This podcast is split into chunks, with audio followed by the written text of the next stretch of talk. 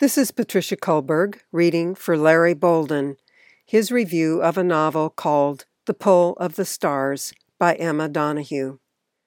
Quote, the influenza pandemic of 1918 killed more people than the First World War, an estimated 3 to 6 percent of the human race. End quote. This quote from the author's note about her novel, The Pull of the Stars, sets the scene for this gripping and beautiful book. Many of you will know about Emma Donoghue because of her novel Room, which was made into a movie. I was very impressed with that novel, but honestly have found others of her novels even more impressive. Donoghue is a writer of immense talent and a huge heart. There are three main characters in this novel a young nurse, Julia Powers, who works in a severely understaffed hospital in Dublin, where for three days she finds herself in charge of a unit for pregnant women who have come down with the dreaded flu and thus have to be isolated from the other pregnant women. Bridie Sweeney, an even younger volunteer helper, who finds herself quite suddenly in the middle of a rather chaotic scene with no training but a deep need to be of service. And finally, a rarity for the times, a woman, Dr. Kathleen Lynn, who is rumored to be a Sinn Féin rebel on the run from the police. Nurse Powers can serve in the ward because she has already had the flu and is therefore immune. The novel begins with her on her way to work, part way by bike and then by tram. Quote, Children carrying suitcases were filing into the train station as we swung past, being sent down the country in hopes they'd be safe. But from what I could gather, the plague was general all over Ireland. The spectre had a dozen names the Great Flu, Khaki Flu, Blue Flu, Black Flu, the Grippe, G R I P P E, or the Grip, G R I P. That word always made me think of a heavy hand landing on one's shoulder and gripping it hard.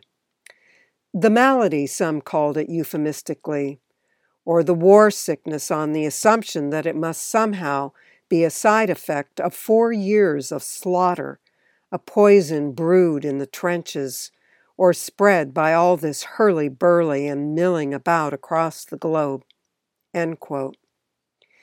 The chapters of the book are related to the course of the disease red, brown, blue, black. Quote, well, I said, it starts with a light red you might mistake for a healthy flush. If the patient gets worse, her cheeks go rather mahogany. I thought of the turning of the leaves in autumn. In a more severe case, the brown might be followed by lavender in the lips cheeks and ears and even fingertips can become quite blue as the patient is starved of air. Bridie Sweeney asked, Is blue as far as it goes? I shook my head. I've seen it darken to violet, purple, until they're quite black in the face. End quote. Most of the book is taken up with the particular stories of the three or four pregnant women who are isolated together in the small makeshift ward. While the nurses deal immediately with the pain and suffering of the patients, they have very little power, unable to administer pain medications without the direct order of a physician, and not even allowed to use the medical equipment at hand.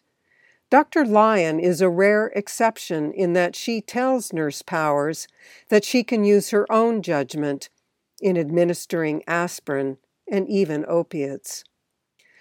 Although this is not a political novel, the asides on the Sinn Feiners are perceptive and clearly show Donoghue's sympathies. Dr. Kathleen Lynn's character is based on a real life doctor described by one of the cynical orderlies as a vicar's daughter from Mayo gone astray, a socialist, suffragette, anarchist firebrand.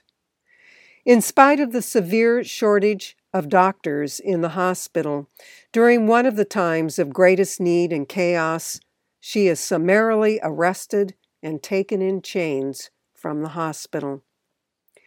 I learned a lot about maternity from this superbly crafted work and a lot about the sexism in the medical profession, which, while somewhat improved these days, is still very much with us.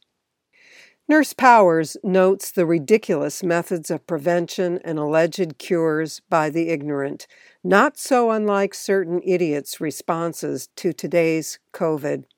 One young patient finds it hard to believe she has contracted the flu since she has been so careful, gargling with cider vinegar and drinking it too.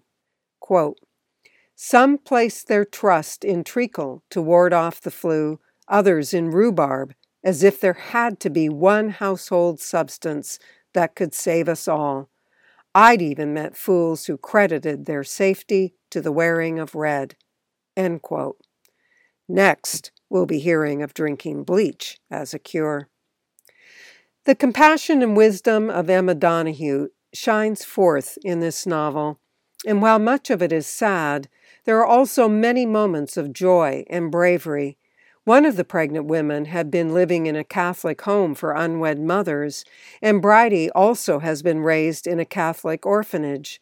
Nurse Powers learns that a woman who is cared for in one of these homes is expected to stay and work for a year after the birth of her child as payback for being allowed to be in the home during her pregnancy. Quote, I puzzled it through. So, for the crime of falling pregnant, Honor White was lodging in a charitable institution where tending her baby and those of other women was the punishment. She owed the nuns a full year of her life to repay what they were spending for imprisoning her for that year. It had a bizarre circular logic. And at the end of that year, the women were not allowed to take their babies with them when they left. Emma Donoghue is a giant among writers. I have read three other of her novels since reading The Pull of the Stars. Each is utterly different from the other, except for the power of her prose and the acuity of her mind. This is a novel you really need to read.